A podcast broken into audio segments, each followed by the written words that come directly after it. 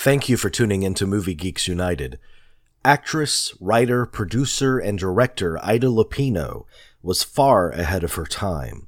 She was a top tier actress, appearing in over 60 films opposite the likes of Humphrey Bogart, Edward G. Robinson, and Bing Crosby, and under the direction of talents like Raoul Walsh and Nicholas Ray. But her achievements behind the camera are even more astonishing. She was the only female director of studio films during the apex of her career, the second female member of the Directors Guild, the first woman to direct a film noir, the first to direct an episode of The Twilight Zone. The list of her accomplishments goes on and on. While the film industry of today continues to struggle with nurturing greater diversity behind the camera, she broke the mold seven decades ago. And even more impressively, she navigated the studio system during her day to explore taboo themes bigamy, unwed pregnancy, and even rape among them. Therese Grisham and Julie Grossman have written a terrific book on Lupino's directorial efforts, titled Ida Lupino, Director Her Art and Resilience in Times of Transition. The book gives Lupino her due both as a cinematic stylist and as a maker of brave and unique socially conscious films. We were thrilled to speak with Therese and Julie about Lupino's work.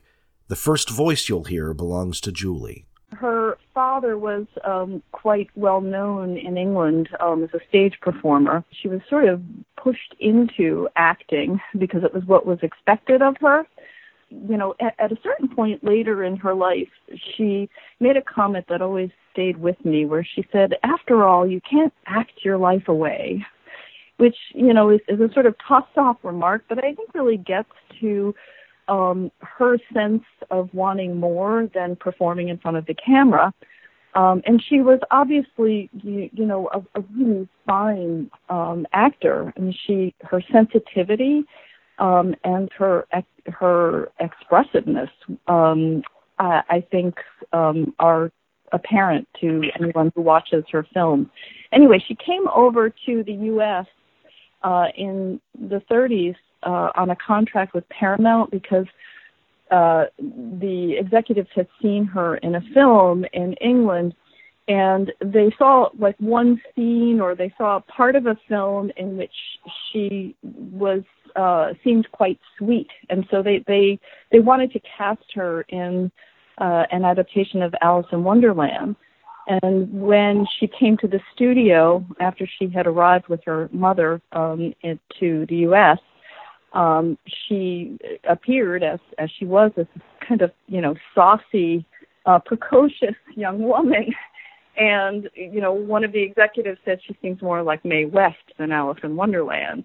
And so, um, you know, um, we were really interested in again, you know, the the sort of the the struggle uh, she had to sort of define herself in ways that would allow her to express her creativity. Uh, she was incredibly versatile as an artist. Uh, she wrote music. She loved to write, uh, and said at one point that that was her favorite thing. Um, obviously, a very talented performer, and her directing work uh, is intriguing, as we talk about, you know, throughout the uh, the book. Yeah, and, and and reading about her experiences as a as an actress in those early days, it's amazing just how it seems like there's an element of, of self uh, confidence in her that she knew what was right for her. She wasn't afraid to turn down roles, which she often was kind of a almost an above the title uh, star, the female star of some of these movies. And so for her to have the uh, uh, be brave enough to turn down roles. That didn't really endear her much to studios at the time, did it? Yeah, exactly. And as we talk about in the book, it was interesting an opportunity for her to sort of, um, you know, go to sets uh, where directors uh, like Raoul Walsh um, and others were directing, and it was how she learned her craft when she was on sus- suspension. Mm. Um, so she was always kind of um, you know, looking for opportunities and, you know, uh, again, just really um, sort of versatile and incredibly energetic. Um, so looking for projects that would excite her. Um, and yes, absolutely. I mean, this is why we have resilience in the subtitle of our of our book because we saw that you know her art and her resilience worked together to make her um, successful and quite remarkable. And the if you were to choose the in terms of her performing career, her time vault performances, what what would you recommend? So definitely for me, The Hard Way. Um, and I'm interested in that film for a number of reasons. One is um, she it was directed by Vincent Sherman and uh, she was lauded in the film. I think she won the New York Critics Award um, for that for that her performance in that film, as again the sort of you know tough broad who um, is lives with her husband in this kind of down and out um, uh, uh, home um, without any resources. And she decides that she's her sister is quite talented, and she decides to do whatever it takes to make her sister successful um, in entertainment. Um, and she actually, you know, was very anxious in playing this role that it would, um, you know, that people would see her as really you know, kind of vicious. Um, and I actually see her as this incredibly strong, a sort of version of the, the femme fatale where that figure, you know, grows out of, um, you know, desperation and energy and an insistence on, um, on forging a life that's better than what society typically allows women. And so, and also the sister bond in the film is really interesting. So, um, that film, um, the um, uh, I would say um, on dangerous ground, the Nicholas Ray film, she plays yes. Blind woman. Um, uh, I would say. Um, what is the film where she sing where where she sings that the, the one for my baby number? Roadhouse. Roadhouse. Okay. Oh my God! Yes, that's amazing. um, yeah, we we talk about that. I think at the beginning of the book, don't we? Yes. She, um, you know, has incredible charisma in that film. And again, it's a film where she plays a femme fatale in a classic noir film, where she commands all the attention, you know, because of her her charisma um, mm. and um, presence. And you know, even though she doesn't have this sort of, you know, a um, a sort of a melodic voice um, she is so interesting um, in performing. It's quarter to three. There's no one in the place except you and me. So set 'em up, Joe. I've got a little story you ought to know. We're drinking, my friend, to the end of a brief episode. Make it one for my baby and one more for the road. Well, I mean, her voice, she was lauded for that at the time, um, mm. saying that, you know, her voice sounds like a, a female Hoagy Carmichael. yeah, right, right, right, right, right, right. Yeah, and I think a couple of other films that uh, your your listeners um, might should take a look at. Um, they they drive by night. Um, yeah. With Raft and um, Humphrey Bogart, um, and she plays um, a woman who sort of you know goes goes crazy, um, and she's another femme fatale, but she has this incredible courtroom performance, you know, where she sort of famously um, you know, she, she kills her husband. But again, you know, in, in the film, because he's a sort of drunken lout um, and trying to gain some kind of freedom. Um, but in this courtroom scene, she's sort of um, she um, loses, you know, her uh, um, her self possession, and and she starts screaming, "The doors made me do it! The doors made me do it!" And I saw the doors. I heard the note I saw the doors. The doors made me do it. Yes. The doors made me do it. The doors made me do it.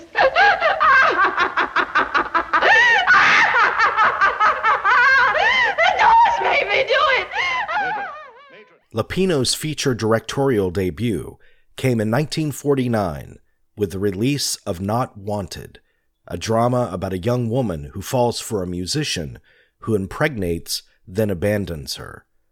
The film also marked the debut of its leading lady, Sally Forrest, an actress who would also star in two more of Lupino's films.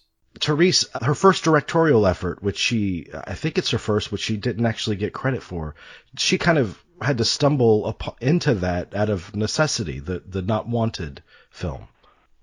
Well, the original director, Julie, you're going to have to help me here. Yeah. Um, he had a heart attack, so she stepped in. I think on the third day of. Yeah, she she took over um, directing, and um, as we talk about, you know, it, it was not an easy um, process. As many of the films she directed um, were not easy because of this the subject matter. So here she was making a film in 1949 um, about um, unwed motherhood.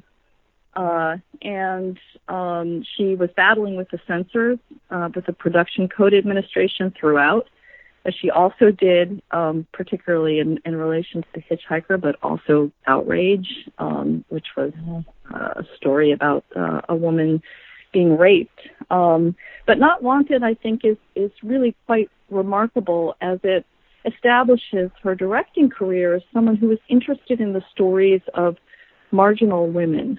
Um, and also, you know, viewers will observe her incredible shot composition. I think of, you know, like scenes like where um, Sally is sort of scaling the walls as she's walking up the streets of, you know, of the city, um, and how um, visually expressive uh, um, Lupino's shot composition is.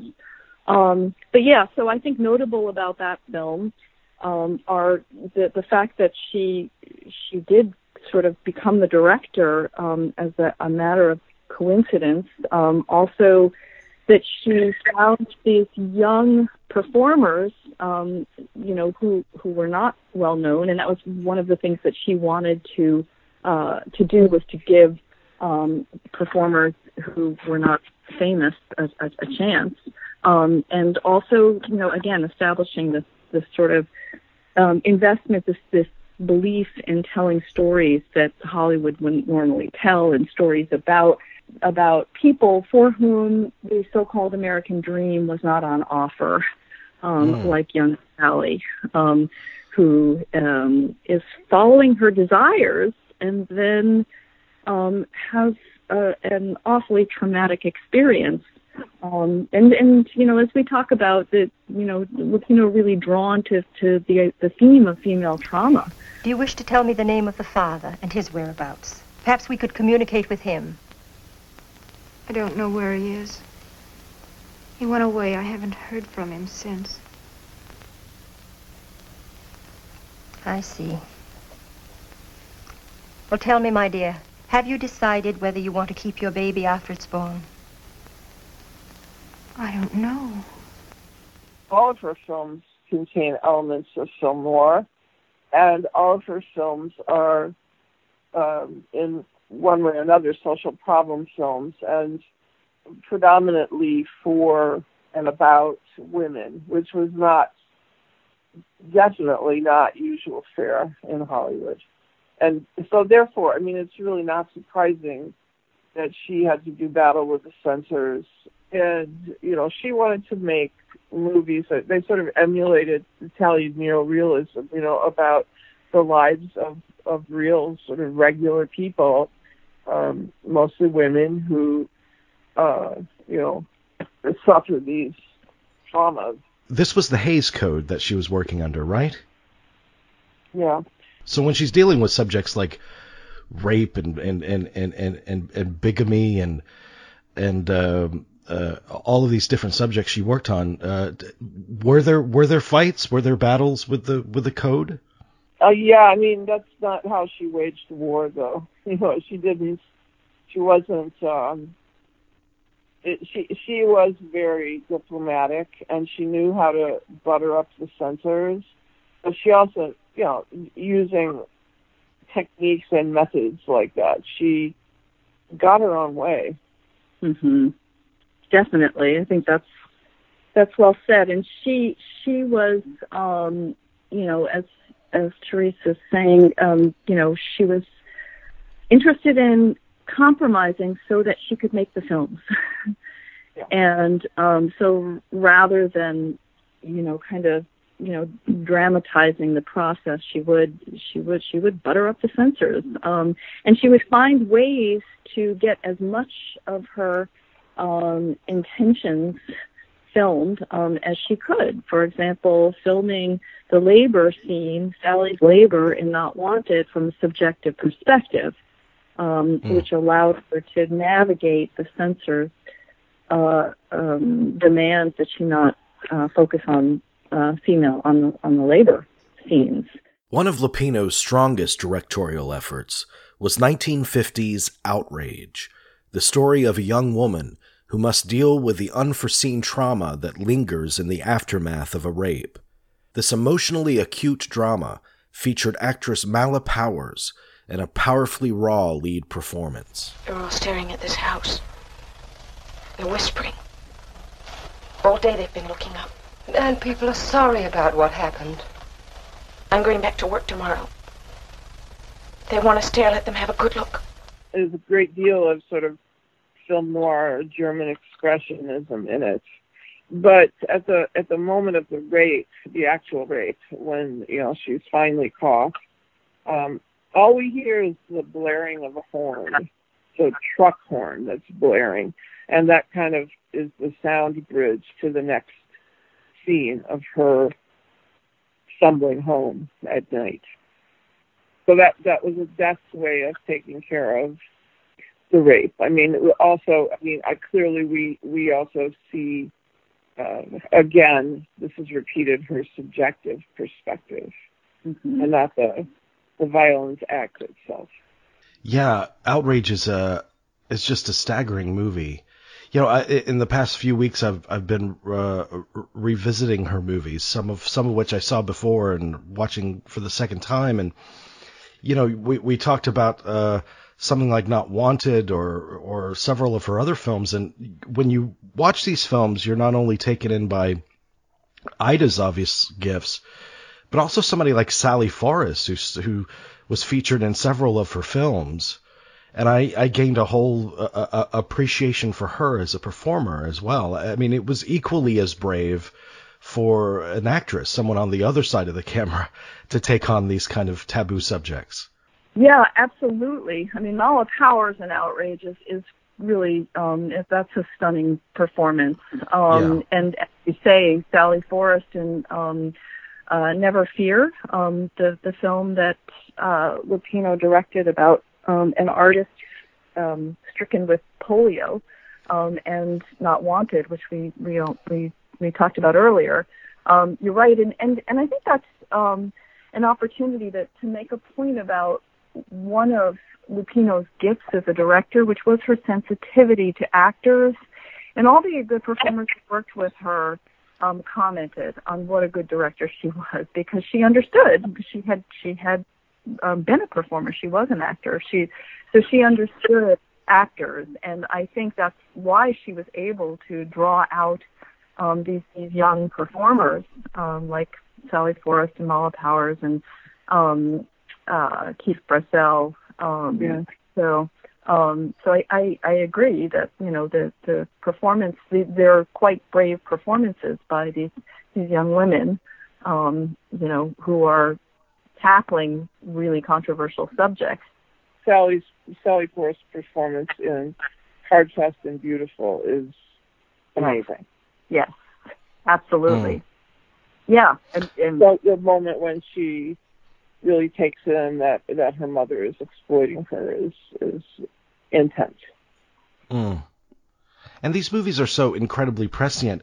Uh, uh, I mean, uh, for the time they were made, I'm thinking of something like Never Fear, which is uh, essentially the a, a dancer stricken by polio, and she's uh, and she's confined to a wheelchair for much of the film, and uh, it, it, did that does that seem like a particularly personal film for Ida? Didn't she experience the the kind of the effects of polio herself as a youngster?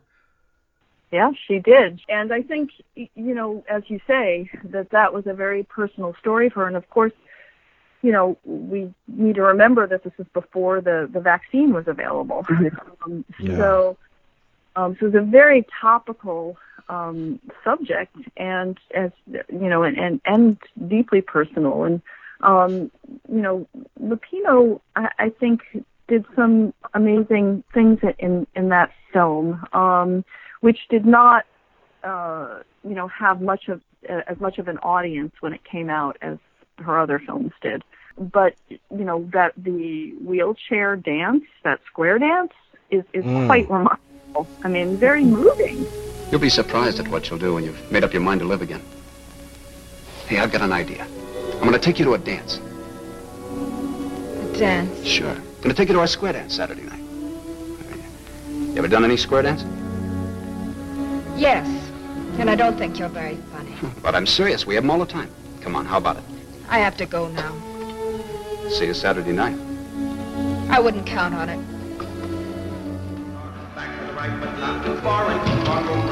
I can't do it. Len, get me out of here. You can do it, Softy. Come around. Round you go. Get old traffic. Come on.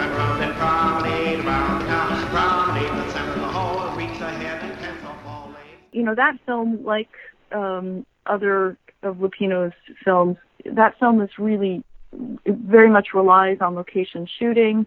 Uh, the Cabot Kaiser Institute uh, is was where she shot those um, those scenes, um, and so you know it, it. I think it underscores Lupino's interest in that that kind of realism, um, that sort of post-war realism that we and she. Re- and she really used uh, she really used patients there, didn't she?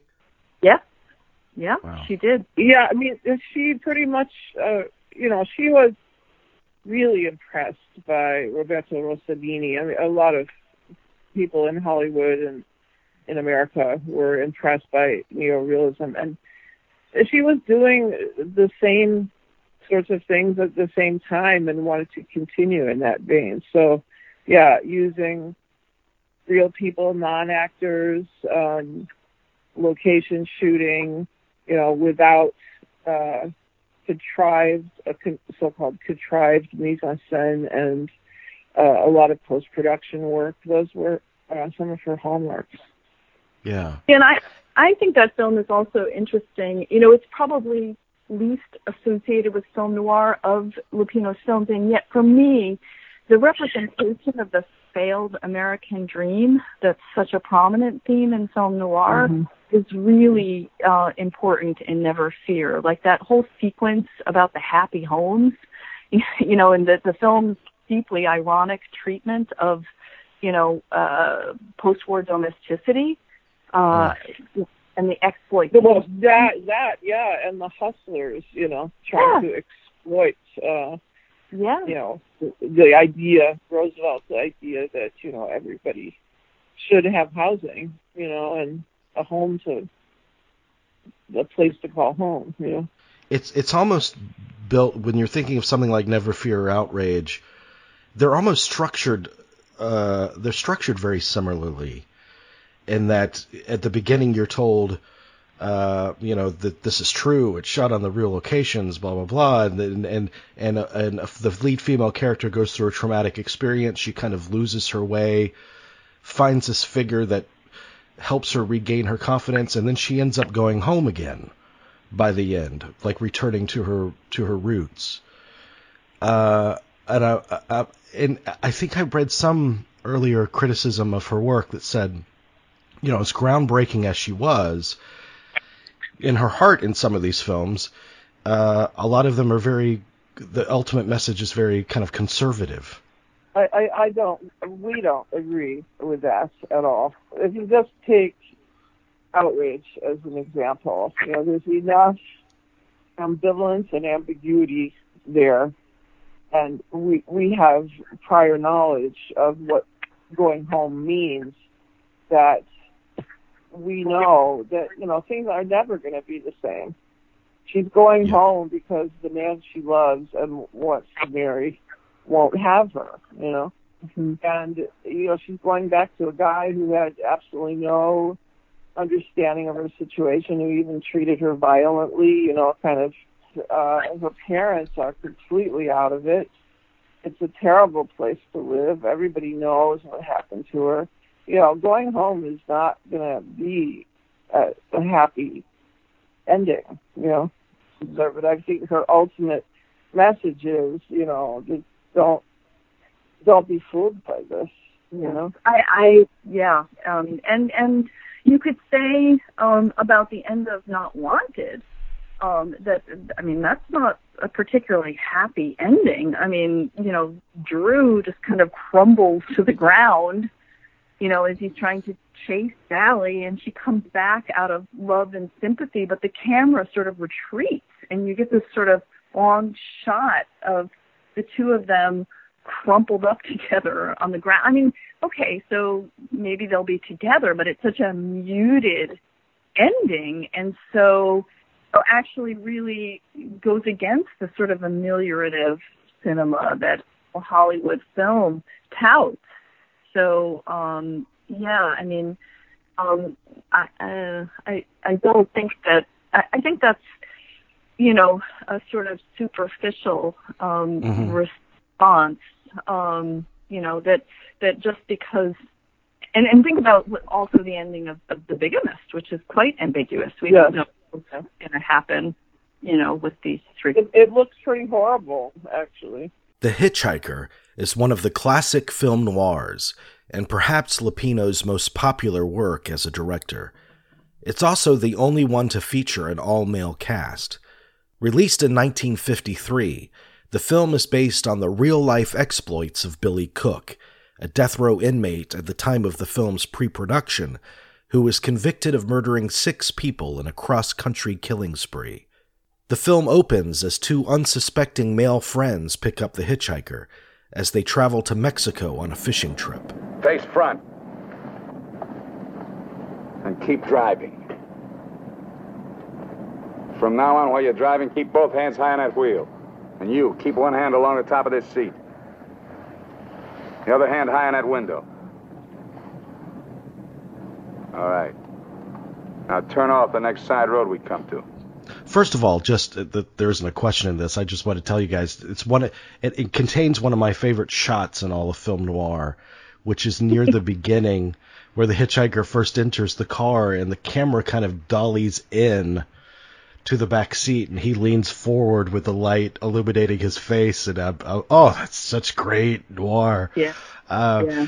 but this is uh, she was the first female to direct a, a studio noir wasn't she Yeah, um, and also I should add that she, she had just had a baby too, so she's tramping around the Southwest, you know, um, shooting in you know the the desert, and um, wow. she was roundly criticized by the by the government um, because when she made The Hitchhiker, um, Billy William Billy Cook was on death row, and so um, there were rules about representing, um, you know, stories of of people who were who were on death row, and so she had to negotiate that. Um, also, she was negotiating with the, you know, the the censors and the government um, also, you know, went to San Quentin to visit Billy Cook uh, to to get a release signed and to give him um, a, a money for his story, uh, which I think is amazing. Um, and it, it is it's visually, you know, um, an incredible an incredible film, but also, you know, the the, the traits of film noir, you know, the, the sense of futility, um, the questioning of, um, you know, gender, masculinity, um, you know, the, this sort of um, weird inversion um, with um, the, the characters, you know, who are the so-called good guys, the sort of post-war trauma, you know, um, that, you know, this, this idea that Roy and Gil um, are are themselves kind of prone to violence, you know, which is symbolically seen in, you know, the the moment is it is Gil is having to, you know, shoot the can from uh, uh, hand and you know all of that sort of post-war stress about about gender you know Yeah. uh, and and and the the the the symbolism of the one eye always being open which is also kind of stunning you know this this sense of you know never be able to escape you know trauma or violence you know the the the, the ambiguity of whether or not you know, Gil and Roy can get away because Myers may be away Yeah, because they're under constant surveillance. Yeah. yeah, exactly. Yeah, her choice to not, um, you know, to, to have so much Spanish in the film and to have the the Mexican uh, characters speak in Spanish without translating, I think is really interesting in terms of the film's investment in realism. These are men trying to escape the world of domesticity to which American men and women were supposed to return after World War II, and that's where they were supposed to find their bliss. But these are two men, like so many men in America at the time, white men, middle class, you know, felt suffocated by that, and so they're making their escape, and uh, they lie to their wives. They tell them they're going fishing, you know, when in fact, you know, they're wandering around and maybe at first, you know, they'll stop at a strip club they've been to as soldiers, stuff like that, you know. Um, and this is sort of the, um, ironically, their escape is uh, just further entrapment, and the entrapment is in um, sort of the socio the, the sociopath as being the apotheosis of American masculinity. You know, you know this autonomous guy who made it on his own, stuff like that. All these ideals that become utterly perverse in the film.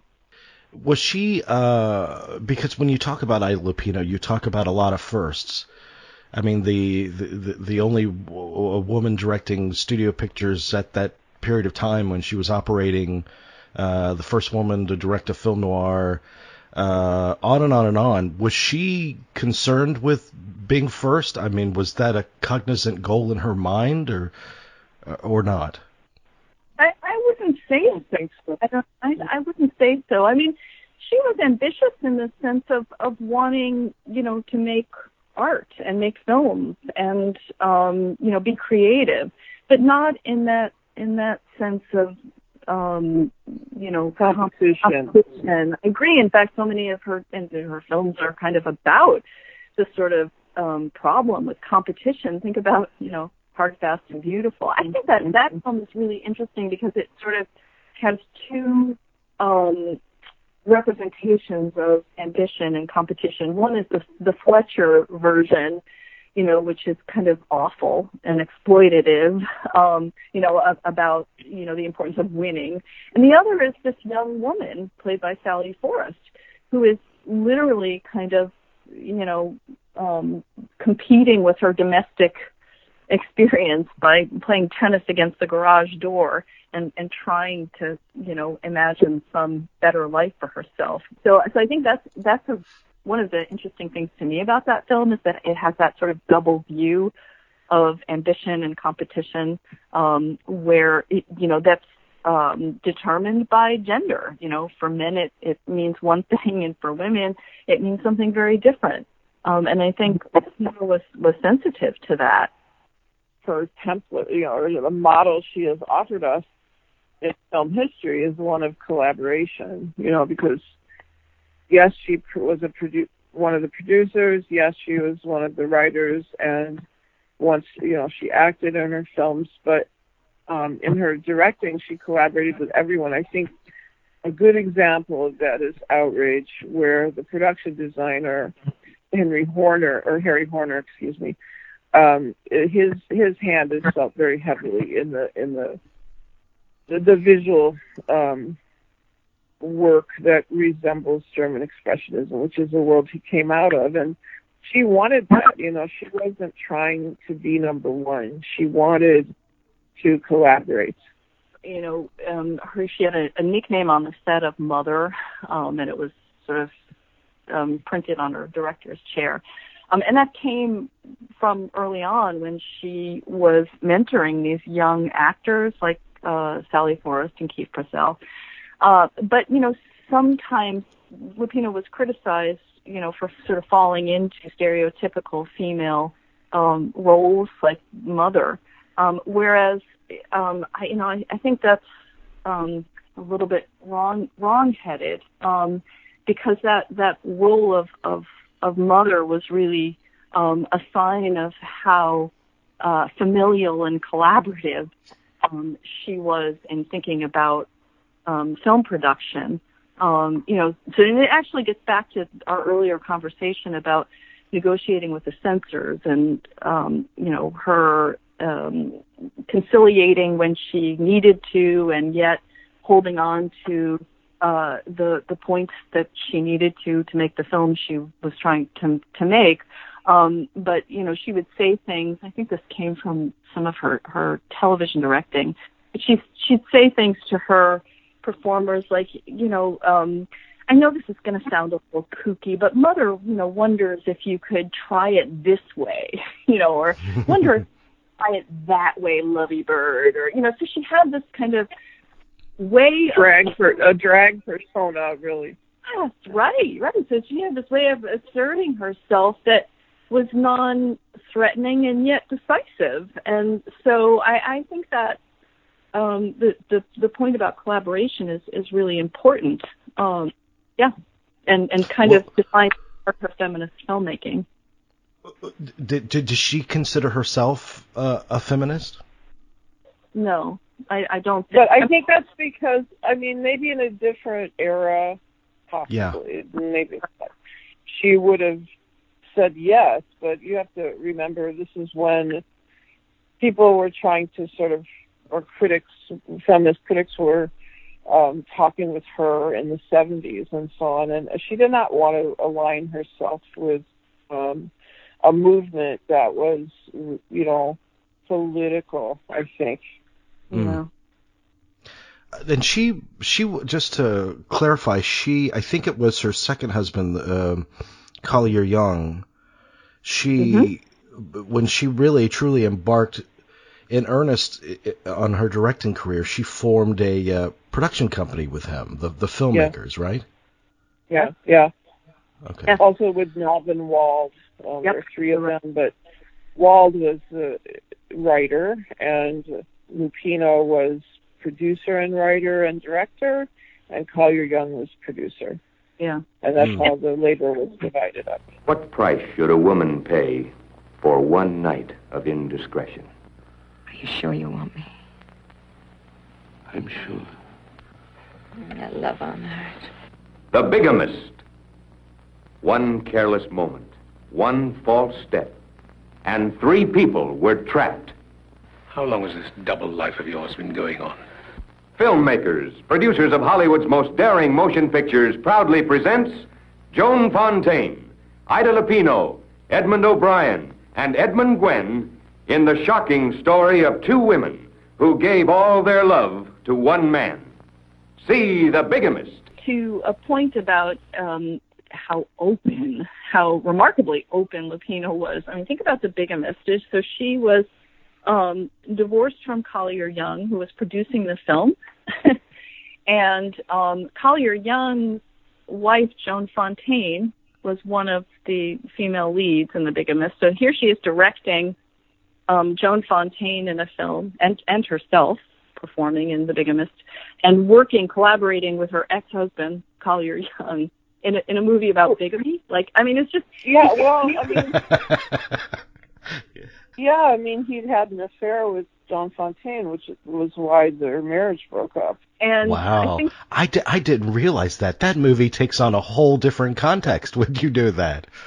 it sort of enacts this sort of deconstruction of marriage and social institutions, which is so much in keeping with Lupino's, um, you know, uh, mental landscape. the last feature, uh, which is the Trouble with Angels. Uh, Yeah. T- tell tell me what you what kind of subtext you see in, in that. Well, I see a kind of uh, appro- well, there are many, but one is kind of an appropriation of. This is what I wrote about in the book about of object relations theory, where, um, you know, Mary, played by Hayley Mills, comes to the convent school with um, a, a real chip on her shoulder and a very difficult, a dysfunctional family situation and no mother. And she gradually comes to identify Mother Superior, played by Rosalind Russell, as um, the the the good mother, and a child in this scenario needs to have bad mother and good mother be incorporated into one who can be both bad and good. That's sort of the end result. And there, there are many representations in the film that that go along with this. Um, when Mary's looking out the window at Mother Superior, really she was really angrily, and we see Mother Superior just looking up at her with sort of an open and expectant expression, and how throughout the film she kind of assimilates these various images and um, you know ultimately sees Mother Superior as a flawed human being but a really good human being as mm-hmm. well and can accept her flaws as not being uh, making her bad. Mm-hmm. So um, that's that's one aspect of the film. I think it's um, you know some of the praise for the film has come from critics who, you know, see it as kind of a, you know, more in more sort of through erotic glances and so on, in those terms. Um, and I don't, I see that it more in terms of these mother-daughter looks. Mm-hmm. Um, mm. Can I just add one thing? I, I, I think um, it's really interesting that, on the one hand, people generally see the trouble with angels as so different from Lupino's earlier work. You know, a coming of age, yeah. you know, comic film with Hayley Mills and Rosalind Russell, and but uh, you know, I, I think as Teresa's saying, you know, it really is a film about female space and female bonds, and that links it with the earlier films, very much mm-hmm. so.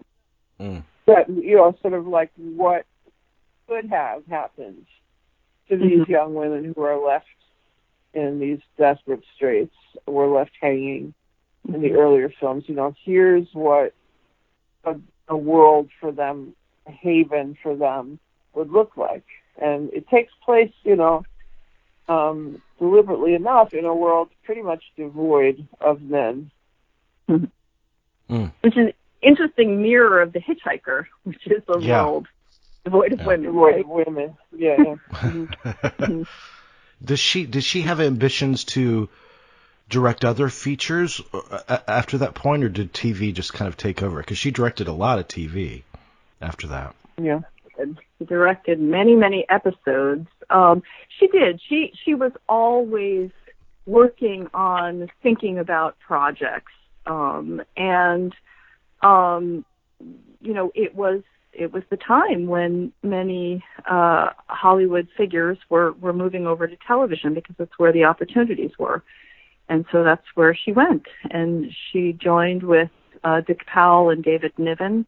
Um, to um you know on the uh the what is the the um company called the four Right. The four star. The four star. Yes. Yeah. yeah. Um, and so she she performed um, in in those episodes, but then she went on to direct comedies like Donna Reed's show and Bewitched, and I was completely reliving my childhood in working on this part of the book because it was all these great old episodes, and who knew you know, um, like you were saying about The Hitchhiker being the only film noir directed by a, a woman, who knew that these, you know, um, great old uh, television episodes were directed by Ida Lupino, um, yeah. and and that that that they they were cross generic, you know, that she directed uh, westerns like Have Gun Will Travel and The Virginian, and she directed mysteries and thrillers like The Untouchables, and um, you know Alfred Hitchcock. Alfred Hitchcock Presents. Um, she directed and her and her terrific Twilight Zones. Oh my God, The Mask. Yeah. Yeah. Only woman. She was. That's another first, right? Or the only. She was the only woman to direct The Twilight Zone, um, and that is a, an incredible episode. Um, and then she directed, um, you know, yeah, the comedies, thrillers, um, you know, um, uh, across, uh, you know, across genres, and for I would say about 12 years. I think something like 1956 to 1968. Um, so, and and you know, the story goes. I you know, I have heard um, through uh, those who who knew um, Lupino well that she actually directed many more episodes than was credited for because she would get calls at the last minute, you know, from directors who are, you know, hungover. Oh, can you come in and cover for me? And um, so um, that that that TV work, excuse me, it really uh, challenged her to to. To, to be as versatile as possible. I mean, when you think about all of these worlds that she's trying to inhabit and all these different genres, but there's there's another thought I have that, you know, I I romanticize like a lot of uh, film lovers. I romanticize the period of the new Hollywood filmmaking, the, the early '70s filmmaking. And I'm thinking, you know, Ida Lupino was really new Hollywood before there was a new Hollywood. The, the the the taboo subjects that that movies felt unafraid of exploring in those films in the in the early 70s, she was right there 20 years earlier. That's such Yes. a great point. Agree. That's yeah. a really good point. Yeah. Yeah. Yeah. Totally agree. And Mhm. and I think that you know she she was um, constantly sort of working through similar themes, which is what constitutes her role as a feminist auteur. I mean, she was always interested in uh, issues of exploitation and marginalization. And she had a kind of constant tone of irony, getting also the connection to the, the, the new uh, the the 70s filmmakers you alluded to. I mean, her mode was irony.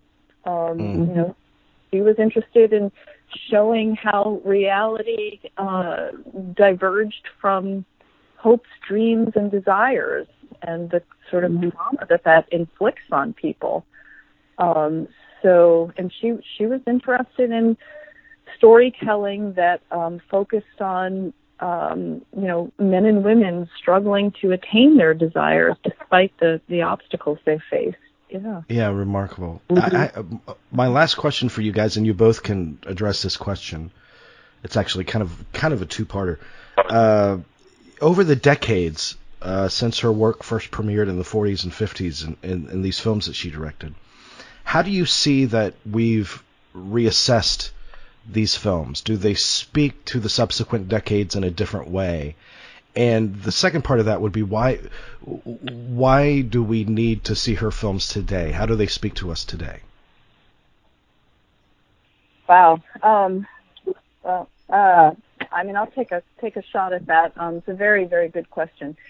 Her work has been repeatedly rediscovered. I, I think that you know over time, um, you know there there have been shifts. I mean, as feminist film historians have been. Um, well, let me finish the point about rediscovery. I mean, the reason why we wrote the book is because we thought, well, okay, maybe she can stay rediscovered this time, right? Because she kept being Yeah. rediscovered, and then other critics or viewers or readers would say, oh, but there's this problem, or you know, um, but she didn't do that. You know, instead of focusing on what she what she didn't do, we were interested in focusing on what she did do, which is, as we've been talking about this hour, really, really quite quite remarkable. You know, uh, that's that's a that's a start. And Therese, I'm sure. Yeah, um, I, she is. She, she definitely is meaningful to uh, different audiences today, um, and I'm not saying different from the audiences at the time, but I think people are more perhaps willing to speak publicly now about having been raped, for example, and what the uh, traumatic aftermath is, and um, you know, so many people I've heard from, and this, I mean, of course, this is anecdotal, but say that you know she captured that perfectly, and that that you know what she does show. I mean, the the, the post traumatic stress, and Yeah. how that she also likens that to post traumatic stress um, after returning from war in in the in the minister you know, who talks a bit about that. But she also makes the difference um, between men and women's reactions to trauma, in that you know women clearly aren't aren't heard or understood. Yeah. Right. Um, and it's not as simple as going to a, a place of bucolic bliss because uh, to to regain your yourself, you know, because a, a place of bucolic bliss uh, can also be a place where a rapist lurks, you know.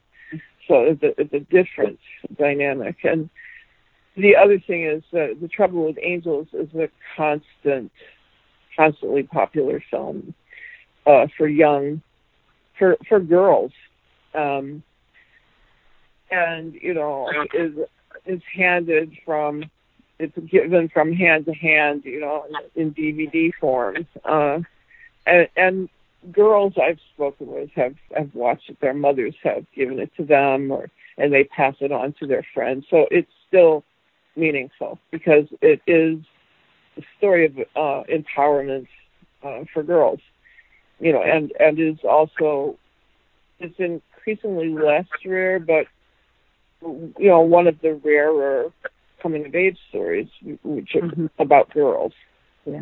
So, I mean, those are my impressions. I I think she is absolutely germane today, particularly in the ever emerging discussions of the American dream and and so on. I mean, she she shows us how how the American dream is is limited, and it still is. It's still, you know, we haven't reached a a point of parity or equality. You know, we're still fighting for that, and um, anyway, the implications are are great even today. Yeah, Yeah. and, ca- and that yeah, I agree with all of that, and also, you know, I, I think that in terms of film history and social and cultural and media history, I mean, she was a forerunner to um, more contemporary filmmakers like Kathryn Bigelow, who similarly crosses, you know, um, conventional gender and genre con- um, uh, roles, you know, by making film noir and war movies and um, and so I think, it, you know, in terms of um, that aspect of her um, her groundbreaking career, it's it's important for people to to know about this history, and and you know, so it's it's this kind of um, both in terms of her content and her uh, quite brave and courageous and intriguing critique, searing critique of social institutions in her her films, and also her role as uh, a, uh, as a forerunner to contemporary women filmmakers, you know, who um, uh, you know are pursuing all kinds of stories and not wanting to be limited by you know gender conventions. I think she's she's a very important figure, um, and obviously her versatility and her um, how much she did. I mean, she she just did so much for many decades, um, and so she's she's a pretty remarkable figure. I I just love her, and I, I and I'm so uh, happy I'm that glad you know. to hear that. Uh, yeah, and I, I, you know, Kino Lorber released their Blu-ray Blu-ray set of her work, I think, last year, and you know, all of all of her all of her movies that he, she directed are available for streaming. I, I'm just so glad this work has been preserved, and and that you guys have written about it. You guys have carried on her legacy by by filling us in about these great films. Thank you so much, Jamie. Thank you, Jamie.